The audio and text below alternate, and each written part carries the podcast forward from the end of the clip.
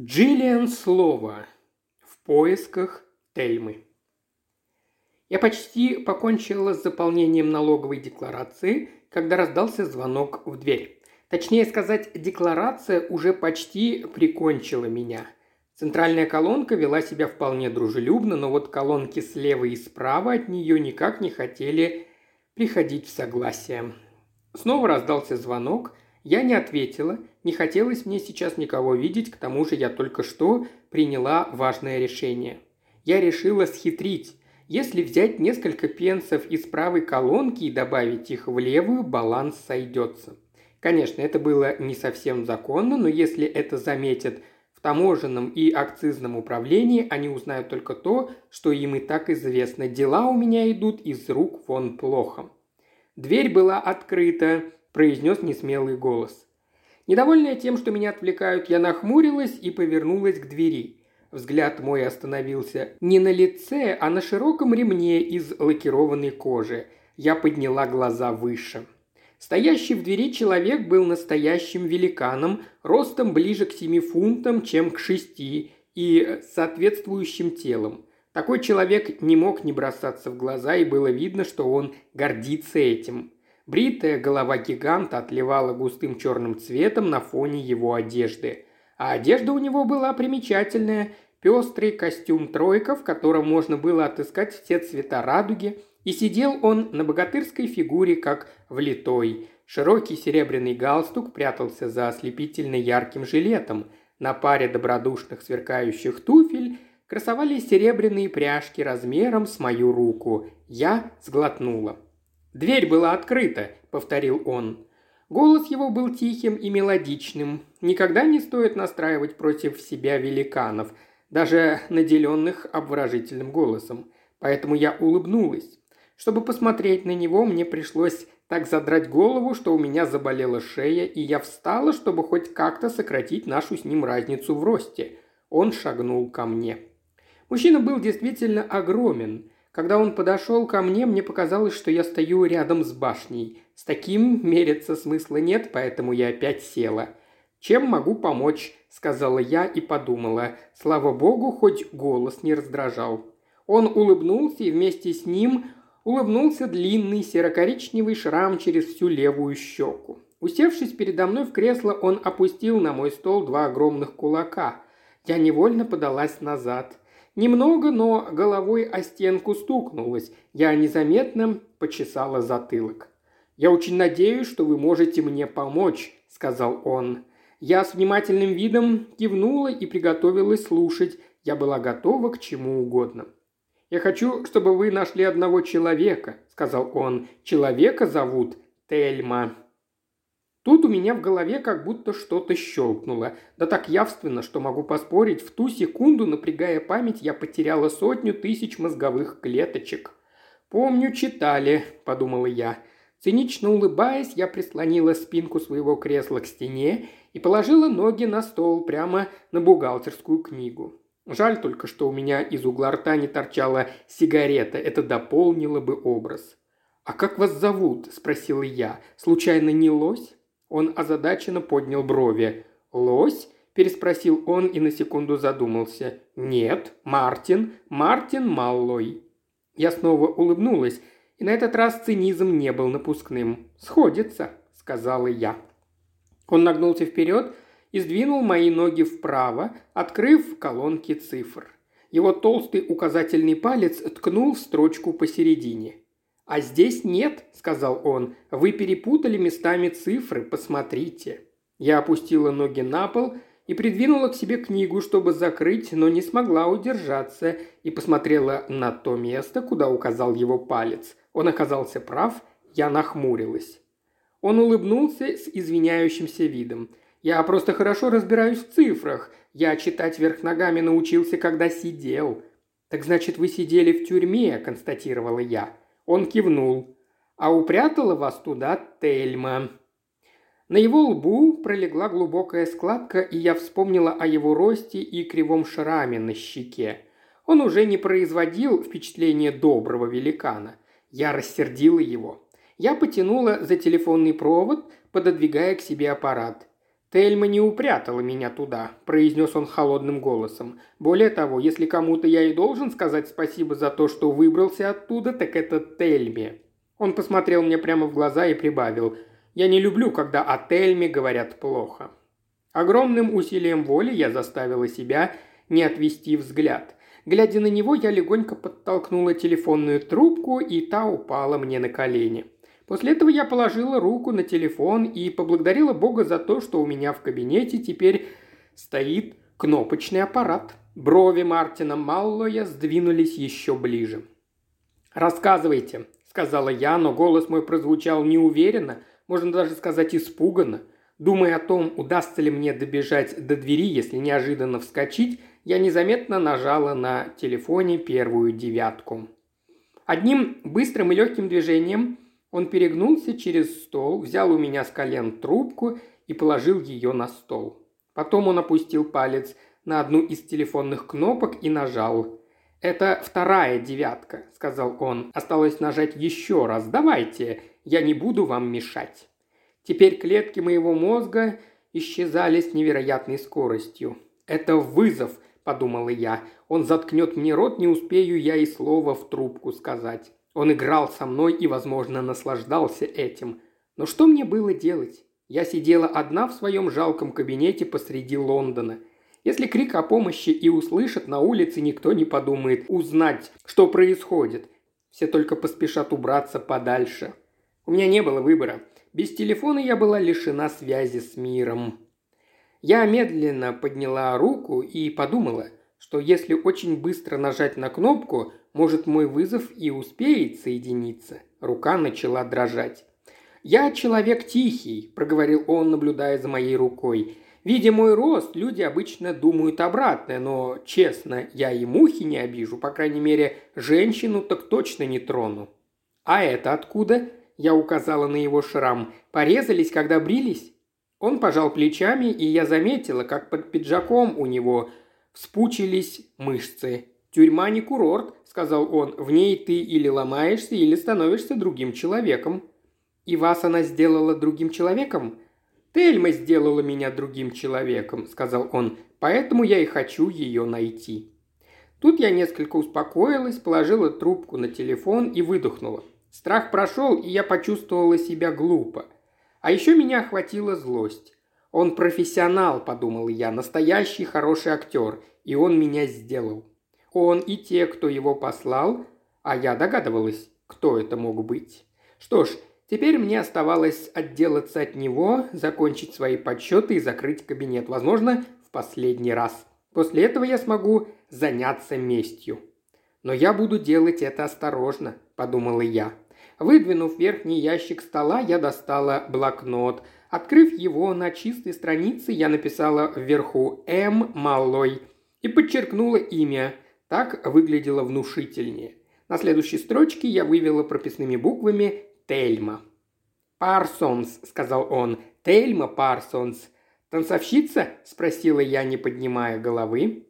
«Социальный работник», – ответил он и прищурился. Но она любила танцевать. Она показывала мне все свои детские фотографии, на которых была в белой пачке. «Социальный работник», – написала я, – «неудавшаяся балерина». «Тельме все удалось», – сказал он громко. Впервые он повысил голос.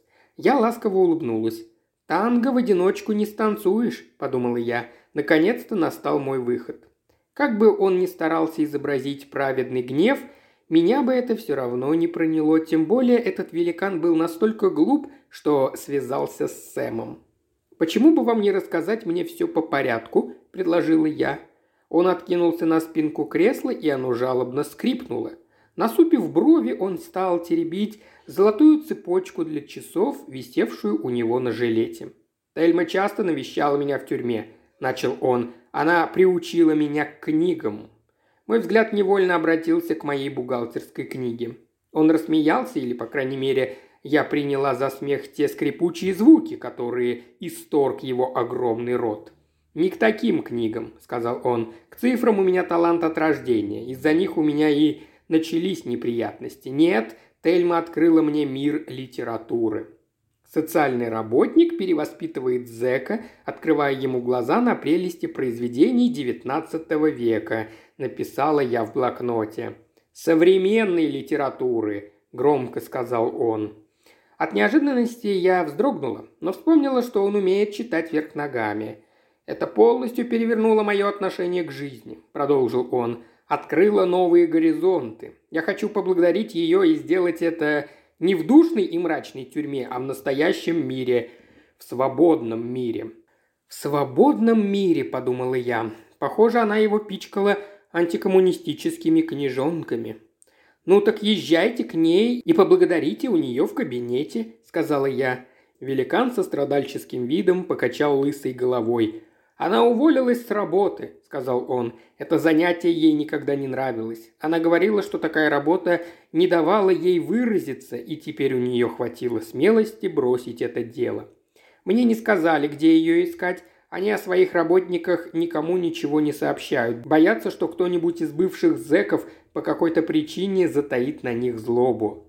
«И вы хотите, чтобы я ее нашла?» – подытожила я. «Правильно», – сказал он с видом учителя, которому удалось что-то втолковать недалекому школьнику.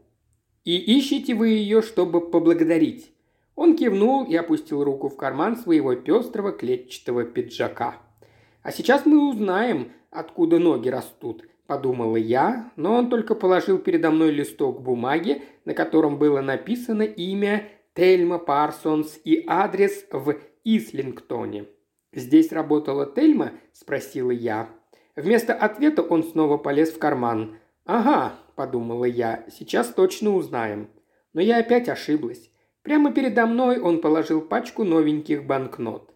Я посмотрела на него, и на моем лице, наверное, было написано такое удивление, что он улыбнулся. Я взяла деньги и провела пальцем по шершавой поверхности. «250 фунтов», – сказал он, – «плата вперед». «Вам сказали, что это будет столько стоить?» – поинтересовалась я. «Сказали?» Он нахмурился, и я решила в будущем стараться не раздражать его. «Это предположительная сумма», – продолжил он. «Гонорар плюс кое-что на расходы. Когда закончите, выпишите мне счет, и мы рассчитаемся. Вы знаете, считать я умею». На это я ничего не сказала, и он тоже замолчал. Когда он встал и направился к двери, я не сводила с него глаз. Надеюсь, вы не только оставили мне свой адрес, но и будете поддерживать какую-то связь», – сказала я ему в спину. Он повернулся. «Да, обстоятельства сложились так, что мне сейчас приходится переезжать с места на место. Прежде чем снова отвернуться, он махнул мне рукой и произнес «Я буду на связи». «Еще одно», – сказала я, когда он наклонился, чтобы пройти в дверь. «Вы читали Чандлера?» «Не читал», – ответил он, не поворачивая головы. «И не прочитаю. Я бросил читать. Я хочу только поблагодарить Тельму и начать жить своей жизнью». Когда я вошла, они очень удачно сидели за кухонным столом. Все трое, те, кого я считала виноватыми. Сэм был занят своим любимым делом, пытался простыми словами объяснить какое-то особенное заумное решение проблемы пространственно-временного континиума, в то время как Анна и Дэниел изо всех сил делали вид, что понимают его. Мое вторжение прервало эту идиллию, я глотнула из бутылки шотландского виски, который купила по дороге. «Не самый удачный день?» – спросил Сэм. Я сунула бутылку в карман пиджака, отчего тот некрасиво оттопырился. Но ничего, подумала я, настроение это мне не испортит, потому что дальше его портить некуда. Я покачала головой и сказала, прекрасный день, были проблемы с декларацией, но спасибо Лосю, помог. Они переглянулись, и у меня возникли первые подозрения. Они очень правдоподобно изображали удивление, отметила про себя я, но потом подумала, что Анна и Дэниел наверняка чему-то научились у своих актеров, а Сэм... За много лет преподавания будущим светилом науки Сэм научился быть холодным, как рыба. Я решила сменить тактику, вытащила из сумочки пачку денег и швырнула им. Пачка приземлилась именно там, где я хотела. На колени Сэма. Анна и Даниэл наклонились, чтобы получше их рассмотреть. «Прекрасные новенькие банкноты», — заметил Дэниел. «Этот лось ограбил банк?» «Может быть, Сэм ограбил?» – сказала я. «Давайте его спросим». Сэм посмотрел на деньги своим характерным отстраненным взглядом. «Лось», – задумчиво произнес он, – «это из глубокого сна?» «Прощай, любимая», – быстро поправил его Дэниел. «Я думал, современные математики – люди образованные». Сэм открыл рот, чтобы что-то сказать в свое оправдание, но я поняла, что пора прекращать эту игру. «Я знаю, вы считаете, что мне нужно бросить свое дело», – сказала я. «Вообще-то я и сама пришла к такому заключению, но подсылать ко мне девятифутового лося я бы не сказала, что это тонкий намек. К тому же это не смешно». На этот раз удивление в их глазах выглядело неподдельным. Я хорошо знал эту троицу, и они прекрасно знали меня. Они бы не стали, подумала я, прикидываться так долго. «Он заявил, что его зовут Мартин», – произнесла я уже не таким уверенным голосом. «Мартин Маллой, он искал Тельму». Они снова быстро обменялись взглядами, но ничего не сказали. Я заметила, что Анна смотрит на мой оттопыренный карман. Беспокойство, появившееся у нее на лице, доказывало ее невиновность, доказывало, что они все не имели отношения к тому, в чем я их подозревала – я сглотнула, вынув из кармана бутылку, подошла к ним и поставила ее на стол. Придвинула стул и тяжело опустилась на него. Лучше начну все сначала. И я рассказала им все, что произошло у меня в кабинете. Каждое слово скупого диалога. И закончив, я уже не сомневалась, что это была не их затея. Но это означало, что у меня стало одной заботой больше, причем немалой. «Так кто его послал?» – спросила я. На этот вопрос не было ответа ни у них, ни у меня.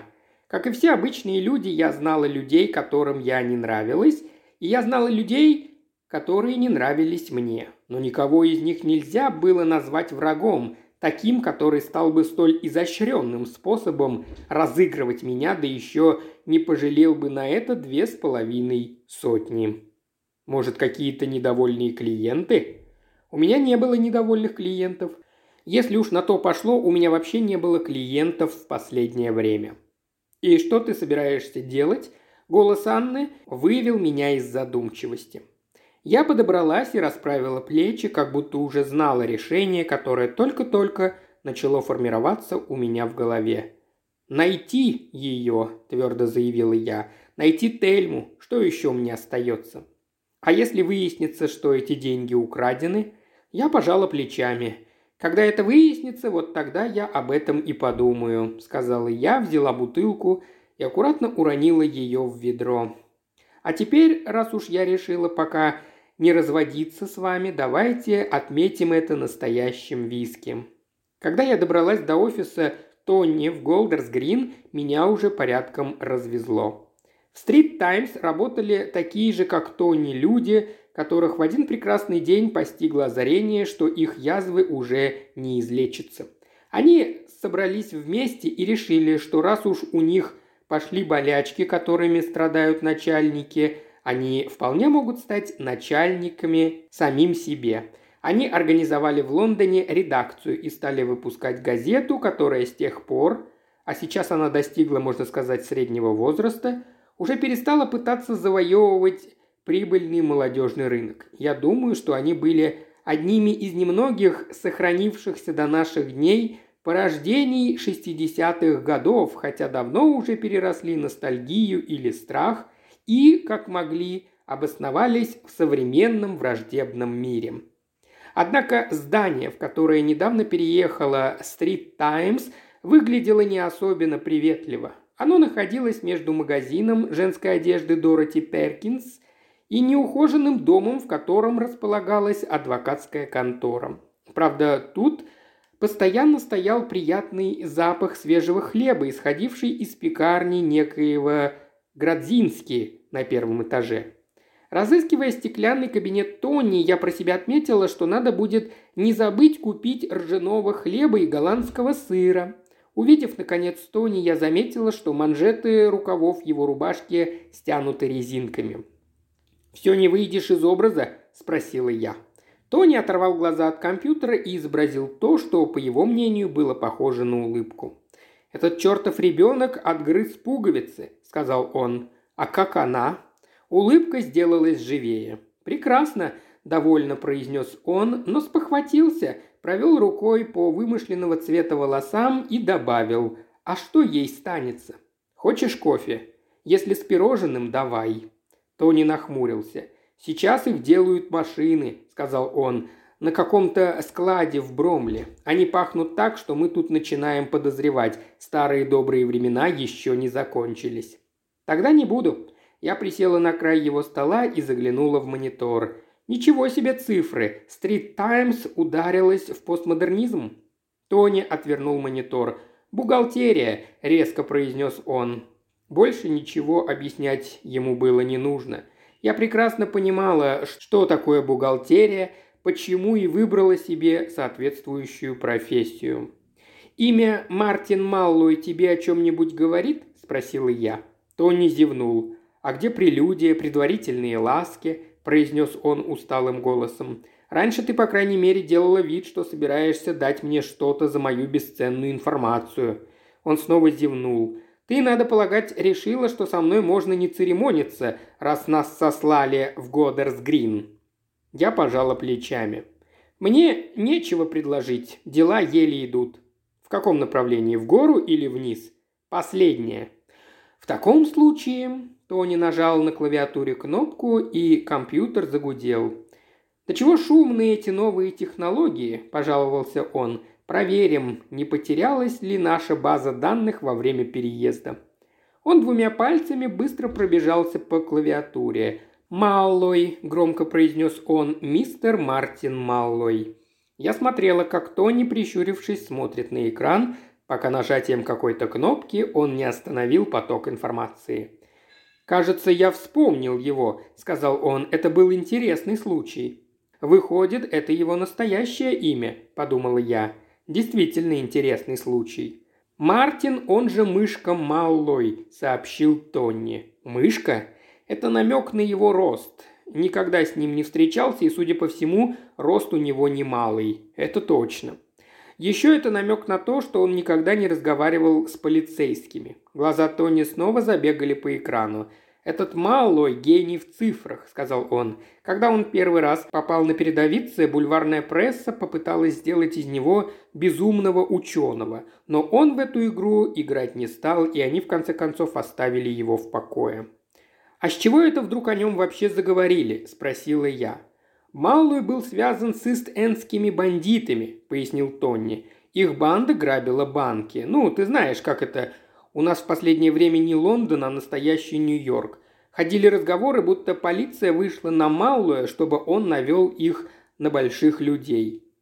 Он этого не сделал, и кто-то решил во что бы то ни стало затащить его в суд. Полиция, в конце концов, отстранилась от этого дела, убедив налоговое управление прижать его за уклонение от налогов. «Уклонение от налогов?» Тони усмехнулся. «В ногу со временем идут, да?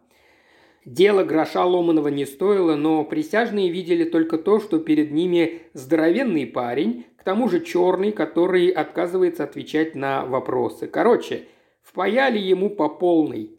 Грустно, но судя по тому, что здесь написано о его физических данных, в тюрьме у него проблем не должно было возникнуть.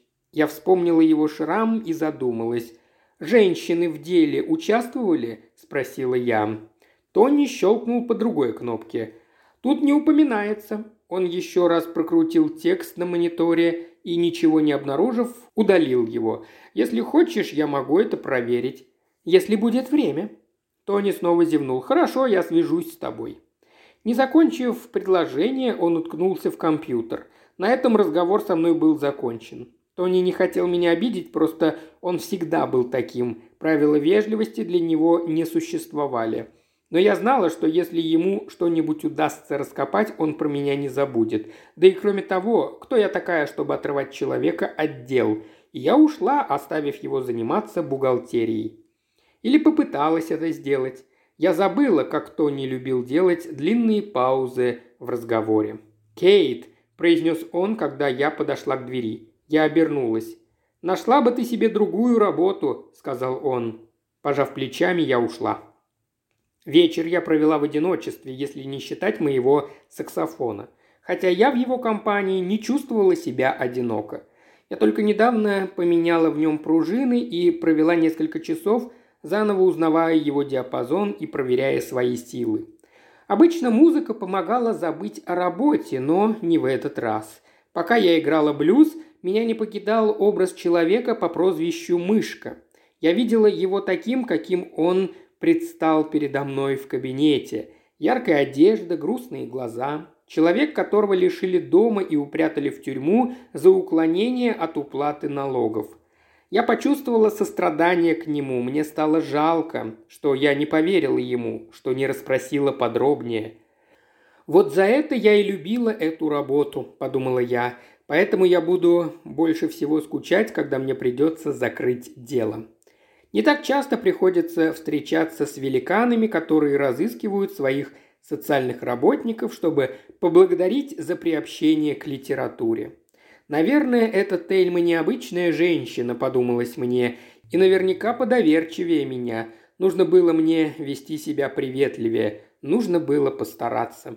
Я тряхнула головой, переключилась на быстрый южноафриканский тауншип джаз и выбросила из головы жалость. В конце концов, это Тельма, если она существует, социальный работник, а не я – я попытаюсь ее разыскать, и это все, что я могу сделать. У меня и своих проблем хватало, мне нужно было думать о том, как не потерять свое дело. Я не заметила, как заиграла блюз. Едва проснувшись, я почувствовала жару. Это была та жара, которая приходит в Лондон каждые 13 лет.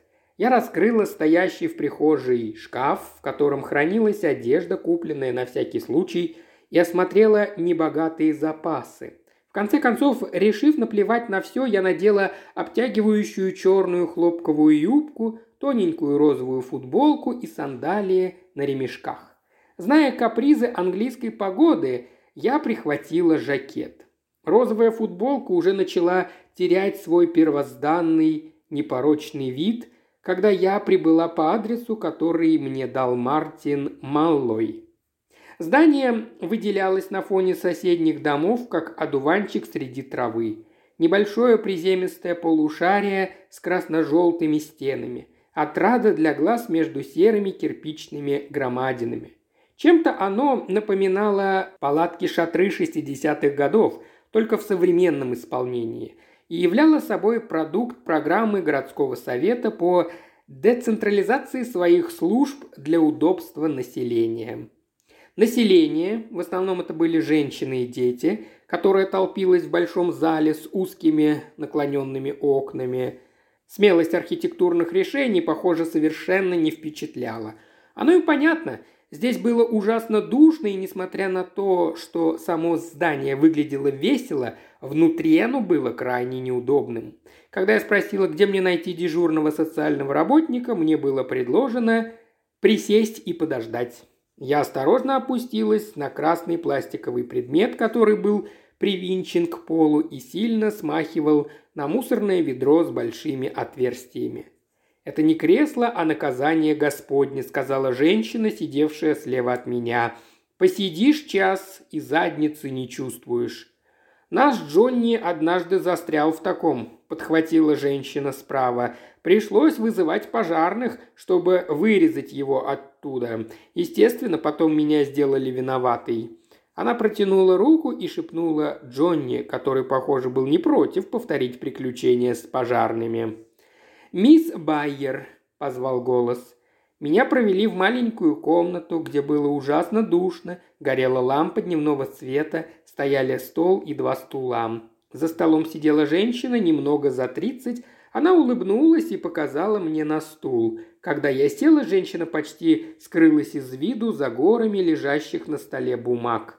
Она сдвинулась вправо, вытащила из одной кипы картонную папку и раскрыла ее перед собой. Я увидела, что внутри лежат чистые листы бумаги. Женщина нахмурилась, повернулась и с большой размером с рюкзак сумки достала толстую ручку. Ручка ей понадобилась для того, чтобы перенести мое имя, которое я вписала в бланк, на первый листок в папке. «Я слушаю вас», – деловым тоном произнесла она. «Я ищу человека», – сказала я.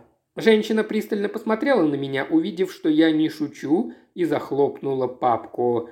«Послушайте, мисс Байер», – четко произнесла она, – «у нас есть определенный набор функций, которые мы и выполняем. Я вам скажу сразу, мы не занимаемся поиском пропавших людей. Почему бы вам не обратиться в полицию? Нам с ними не очень везет, но вы можете попытаться». Складки, появившиеся на ее лице, выдали ее агрессивное настроение. Она выглядела уставшей, несмотря на то, что рабочий день только начался. Я улыбнулась. Тяжелое утро выдалось. Она наморщилась. Если б только утром. «Тогда я не стану отнимать у вас время», — сказала я. «Я ищу Тельму Парсонс». На лице женщины промелькнула тревога, вспышка чувства, которое она поспешила скрыть, спрятав голову за одной из кип. Когда лицо ее опять появилось, оно снова было вежливо холодным. Я даже подумала, не причудился ли мне панический страх, который какую-то секунду назад появился в этих усталых глазах. Она вопросительно приподняла бровь. «Тельма была социальным работником», – продолжила я, – «и числилась в вашей организации. Работу свою она не любила, как и все вы, и нашла способ оставить ее. Она моя подруга, и я надеялась, что вы поможете мне ее найти». Звучало это не очень убедительно, и я сама понимала это. Филипп Марлоу справился бы лучше, но я же не Филипп Марлоу, верно? Я всего лишь частный детектив, живу в стране, где детективов не любят, и я женщина, а не мужчина. Но и эта женщина не испуганный свидетель, которому есть что скрывать. Успокоила я себя, видя, как просветлело ее лицо при упоминании о моей дружбе с Тельмой. Она просто перегружена работой и пытается не поддаться разочарованию в жизни, которое несет с собой ее профессия. А вдруг это поможет? Не помогло. «Мы никогда не разглашаем адресов наших бывших сотрудников», – сказала она. «И нынешних, кстати, тоже». Она была хорошим работником, но недостаточно хорошим. Ее глаза сузились и, несмотря на показное равнодушие, неприязненно заблестели. Я открыла рот, чтобы попробовать еще раз, но она кивнула головой в сторону двери, красноречиво давая понять, что мое время истекло. Папку она убрала в сторону и открыла следующую. Когда я вышла за дверь, дорогу мне преградила женщина с двумя детьми, маленьким мальчиком и младенцем на руках. Старшего ребенка она ткнула мне. «Вы не могли бы присмотреть за ним минутку?» – сказала она. «Мне нужно малыша перепеленать а на этих стульях сидеть невозможно. И она с орущим младенцем торопливо ушла по коридору. Я посмотрела на оставленного ребенка. Мальчишка был симпатичный, если не обращать внимания на текущие из носа сопли. Но я на это не могла не обращать внимания, поэтому достала из сумочки салфетку и потянулась к нему. Мальчик отскочил прежде, чем я успела к нему прикоснуться. Я узнала его. Джонни. Он вытер нос рукой и угрюмо кивнул, я улыбнулась. Для меня это был подарок судьбы. «Хочешь заработать пятьдесят пенсов?» – спросила я. Он окинул меня взглядом, явно решая, можно ли с меня взять побольше, и сказал «Фунт! Семьдесят пенсов! Фунт!» – твердо повторил он, сложил на груди маленькие руки и, упрямо расставив ноги, стал ждать. Пришлось мне принять поражение. Я присела рядом с ним и объяснила, что мне от него нужно. Джонни кивнул, и когда я закончила, протянул руку ладонью вверх. Я положила на нее железный фунт, который тут же перекочевал в его карман, он снова кивнул. Как и было договорено, я оставила его, зашла за угол и стала ждать. Ничего не происходило. Я подождала еще, по-прежнему ничего. «Он меня обманул», – подумала я, наверное, Тонни прав. Никудышный из меня детектив. Но вдруг из-за угла раздался крик, душераздирающий вопль. Ничего подобного я никогда не слышала. Крик прекратился, но через секунду возобновился с новой силой. План сработал идеально. Я слышала, как с грохотом распахнулась дверь, и женский голос произнес «Что случилось?» Это был голос женщины, из кабинета которой я только что вышла. В ответ ей раздался еще один крик, но на этот раз со словами «Мой братик!» – верещал Джонни. «Братик! Он застрял!» «О боже!» – пробормотала женщина. Джонни снова заорал. «Хорошо, хорошо», – сказала она, – «я вытащу его, только ты можешь не кричать». Они быстрым шагом вышли из-за угла. Сначала Джонни, потом женщина. Проходя мимо меня, он издал еще один крик, и женщина, подтолкнув его, ускорила шаг. Я двинулась в противоположном направлении и, зайдя за угол, побежала. Влетев в ее кабинет, я оплюхнулась на ее место, схватила ее сумку и принялась рыться в ней, не забывая прислушиваться к тому, что происходило снаружи. Это была не сумка, а какая-то бездонная пропасть, к тому же забитая самыми разными вещами.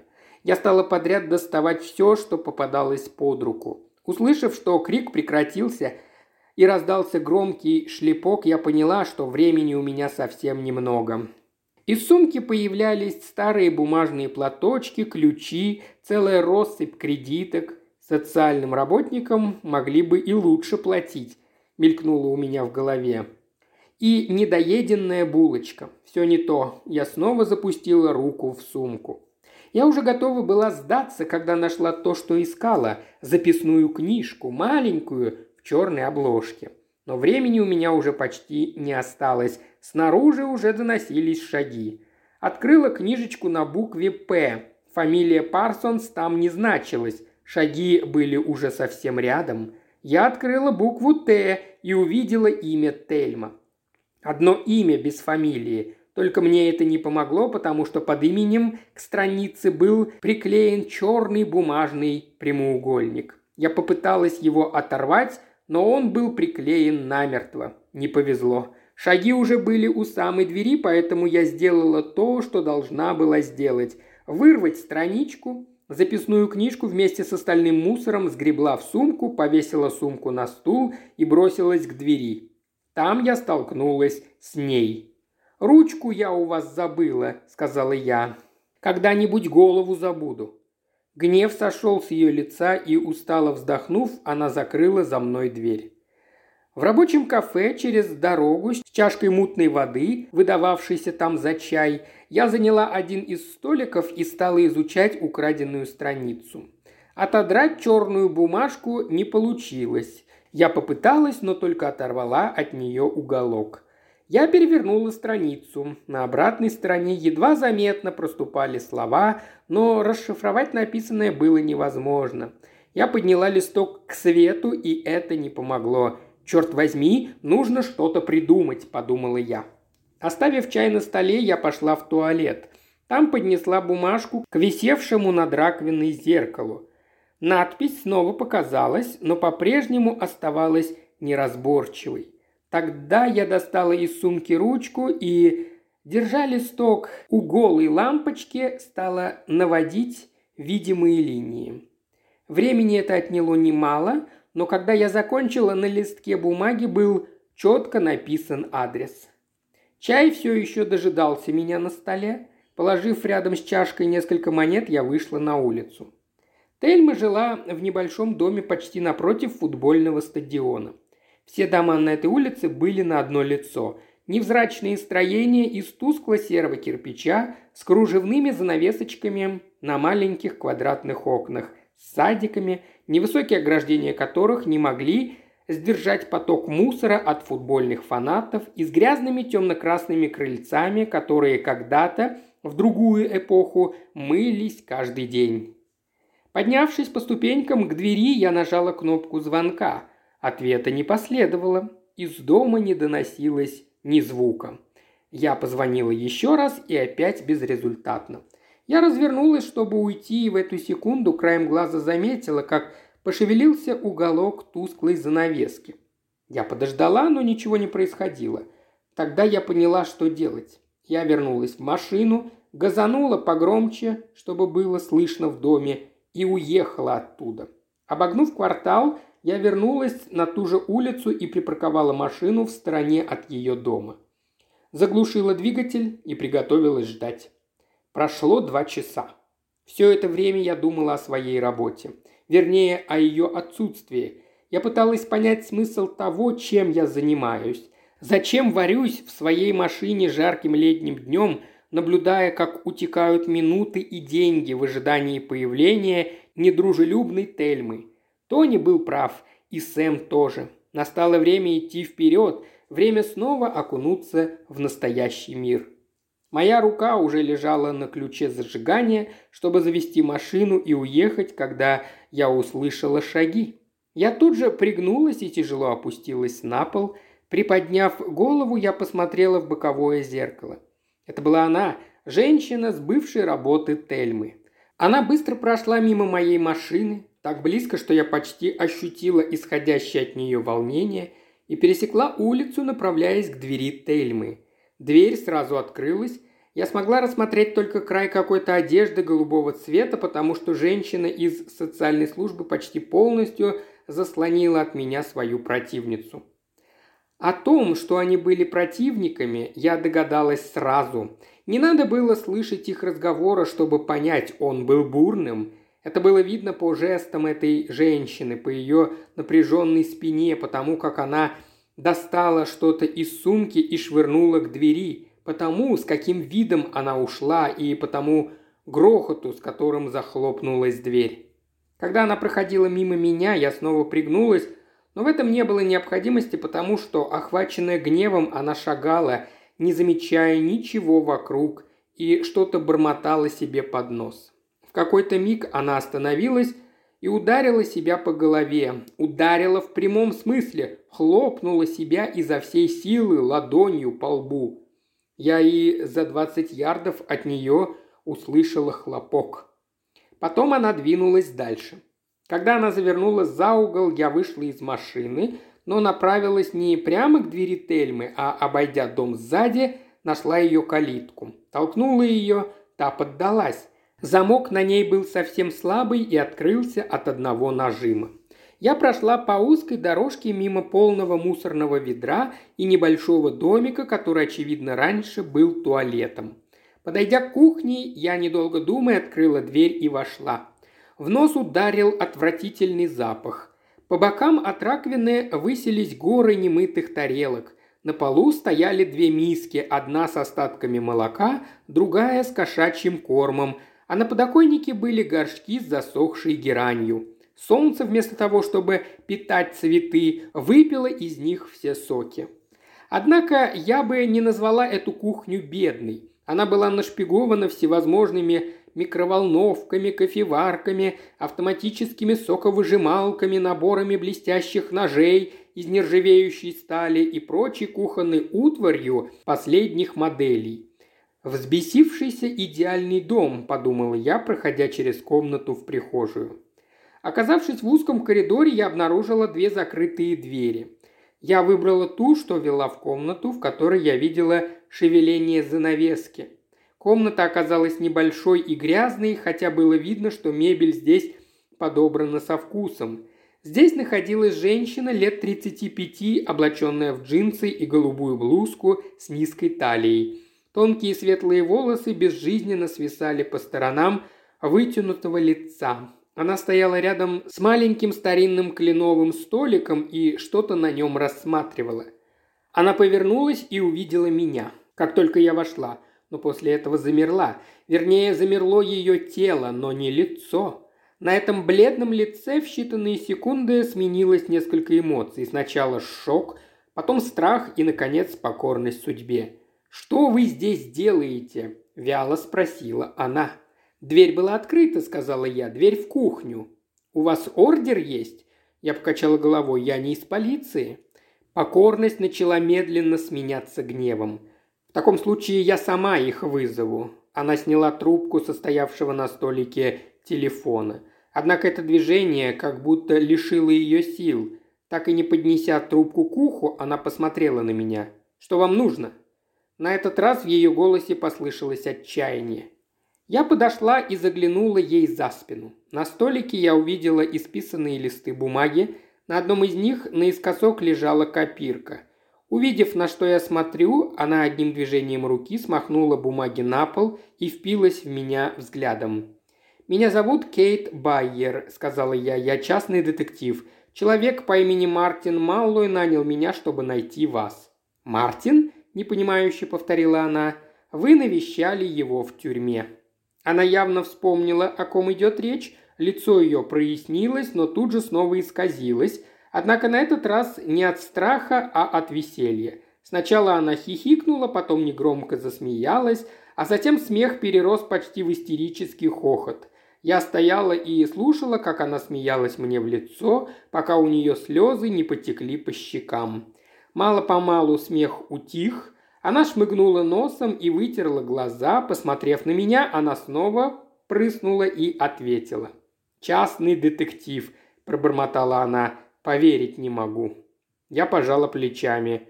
«Вас ищет Мартин. Пусть ищет. Я не хочу его видеть», – произнесла она так, словно поставила точку. «Он просто хочет поблагодарить вас», – объяснила я. Взгляд, который она бросила на меня, был полон презрения, но, как мне показалось, не в мой адрес, а в адрес Мартина. «За то, что вы открыли ему мир литературы», она посмотрела на меня так, будто снова готова была засмеяться, но я не винила ее. Все это действительно звучало смешно. Если бы я не встречалась с Мартином Маллоем, я бы, услышав такое, тоже рассмеялась. А Тельма встречалась с Мартином. Она не засмеялась. Она улыбнулась, но отнюдь не весело. «Он тоже меня кое-чему научил», – зло произнесла она, – «тупая сволочь». До сих пор я не осознавала своего отношения к этому делу или того, насколько важно мне было выполнить заказ Мартина Маллоя. Я просто действовала, не задумываясь. Сначала я увидела лежащую на полу копирку, потом посмотрела на оставшиеся на столе бумаги, и для меня все встало на свои места. Быстрым движением я подошла к столу и выдернула ящик – Тельма была слишком удивлена, чтобы остановить меня, и мы обе посмотрели на пол, на рассыпавшееся содержимое ящика. В следующую секунду она бросилась на пол, закрывая его, но поздно. Я успела увидеть то, что ожидала. Это называется подделка. Лежа на полу в окружении маленьких прямоугольных кусочков пластика, она посмотрела на меня горящими от злости глазами – я вспомнила сотрудницу социальной службы и ее недавний визит в этот дом, вспомнила дорогую кухонную утварь. Все сходилось. «Подделка кредитных карт», – сказала я, размышляя вслух. «А копирка вам нужна для того, чтобы снимать подписи». Женщина лежала на полу, но не выглядела беспомощной. Она продолжала жечь меня взглядом. «И что дальше?» – выпалила она. Я не ответила, но ей мой ответ был не нужен. «А ничего», – продолжила я, – «вы же из добрых, верно?» Помогаете людям. Я вижу это, потому что и сама когда-то играла в эту игру, только все это ничего не дает. Кроме благодарности, заметила я. «Да кому она нужна, эта благодарность?» – воскликнула она. «Спасибо в карман не положишь. Я за свою жизнь достаточно повидала таких Мартинов Маллоев, и больше с ними встречаться у меня нет никакого желания. Жертва системы, вот он кто такой. Идиот с добрым сердцем. Он даже сам рассказывал мне, как можно подписи подделывать, пока не понял, для чего я этим интересуюсь. А потом он еще имел наглость читать мне лекции, как будто это я в тюрьме сидела, а не он. Но я свой срок отбыла, отработала, теперь я свободна, я больше ничего никому не должна и Мартину Малую тоже. Я понимала, что она права. Она выглядела так, будто могла и собиралась говорить часами, но мне не нужно было ее слушать. Я вышла из комнаты, прошла через коридор к парадной двери и вступила на залитый ярким солнцем двор. Дверь оставила открытой, чтобы в дом попал свежий воздух. На душе у меня было тоскливо. Мартин Малуй появился через два дня – я ждала его в своем кабинете. Ничего другого мне не оставалось. За это время я так и не смогла избавиться от ощущения собственной бесполезности, которое охватило меня после встречи с Тельмой. Дверь я не запирала, и на этот раз он не стал звонить. Он просто вошел и остановился передо мной. «Вы нашли ее?» – спросил этот великан с бесшумной походкой. Я кивнула. Когда он улыбнулся, лицо его расцвело, как яркий тропический цветок, который даже шрам не смог испортить. «Когда мы сможем встретиться?» – спросил он. Я встала. «Она не хочет вас видеть». Не знаю, чего я ждала, злости, сожаления или даже агрессии, но увидела лишь слегка разочарованный взгляд. Он кивнул и повернулся, чтобы уйти, но потом передумал. «Как у нее дела?» – поинтересовался он. Я не знала, что ответить. Посмотрев в его теплые коричневые глаза, я вздрогнула. Вспомнив его улыбку, я поняла, что не хочу его расстраивать. «У нее все хорошо», – солгала я, – «просто занята очень». Зря я это сказала. Малой не был доверчивым простачком. «Не делайте из меня дурака», – произнес он голосом таким же твердым, как его могучее тело. «Я вам не ребенок». Я снова опустилась на кресло. «Простите», – сказала я, – «мне не нужно было притворяться. У Тельмы далеко не все хорошо. Она занимается какими-то махинациями с кредитными карточками. И дела у нее совсем плохи», – добавила я быстро, потому что чувствовала себя так, словно предала кого-то. Я отвернулась и посмотрела в окно на чистое голубое небо. «Я чем-то мог бы ей помочь?» – спросил он. «Она ведь мне помогла». Голос его звучал грустно. Я покачала головой и снова повернулась к нему. «Я не думаю, что...» – начала я. Но его уже охватили мысли, и он не стал держать их в себе. «Я понимал, что это глупо», – сказал он. «Я пытался объяснить ей, что такие люди, как мы, не имеют шансов в этой жизни. Я думал, если бы я с ней поговорил как свободный человек, она послушала бы меня». Я вспомнила, какими словами Тельма отзывалась о нем и не сдержалась. Эта дрянь не стоит того, чтобы ее спасали. «Не говорите так», – ответил он, – «она просто запуталась. Не бывает таких людей, которые недостойны спасения». Я кивнула, больше в знак того, что понимаю его чувства, чем соглашаясь. Выдвинув ящик стола, я достала его деньги, которым еще не притрагивалась. «Времени я почти не потратила», – сказала я, так что хочу вам вернуть. Он посмотрел на меня с улыбкой, но улыбка уже не была открытой. «Оставьте», – беззаботно произнес он. «Там, откуда эти деньги пришли, их еще много. Это плата за молчание, за срок, который я отсидел». Лицо его смягчилось. Я видел, что Тельма была в отчаянии сказал он, – «поэтому и хотел поблагодарить ее. Я думал, если хоть кто-нибудь скажет ей, как много она сделала для людей, это поможет ей, даст ей надежду. Наверное, я опоздал». Я ничего не сказала. Что тут можно было сказать? Но он не закончил. «Вы посылали кого-нибудь найти меня?» Я кивнула. «Хозяин моей квартиры выставил меня на улицу», – сказал он. Вам бы следовало знать, что никто не хочет иметь дело с заключенными, особенно с такими, которые выглядят как я. Зачем вы это сделали?» Я почувствовала, что должна сказать ему правду, потому что я не была уверена, что вы на самом деле существуете. Он кивнул, скорее себе, чем мне. «Мне жалко таких людей, как вы», – сказал он снова, и снова так, будто разговаривал сам с собой. Я пришел к литературе поздно, но я могу то, чего не можете вы. Я различаю, где настоящая жизнь, а где вымысел». Пожав плечами, я посмотрела на него, на огромного человека, одетого на этот раз в костюм, прошитый золотыми нитками, которые поблескивали, когда он двигался. «Это не всегда просто», – улыбнулась я. Заметив мой взгляд, он тоже улыбнулся, подошел ко мне взял мою руку в свою огромную ладонь и легонько пожал. «Я рад, что познакомился с вами, Кейт Байер», – сказал он. «Впустите солнце, дышите полной грудью». «Спасибо», – сказала я. «Знаете, у вас положительный баланс на счету», – пожав плечами, произнес он. «Можете мне поверить, я ведь разбираюсь в цифрах. С работой у вас все наладится, вы хороший специалист, вы ведь нашли Тельму, верно?» Из кабинета он вышел так же неслышно, как вошел в него. Я взобралась ногами на кресло, чтобы посмотреть, как он будет идти по улице, но так и не увидела его. Я была в нужном положении, поэтому выполнила его совет. Я открыла окна. Это было трудно, но я смогла.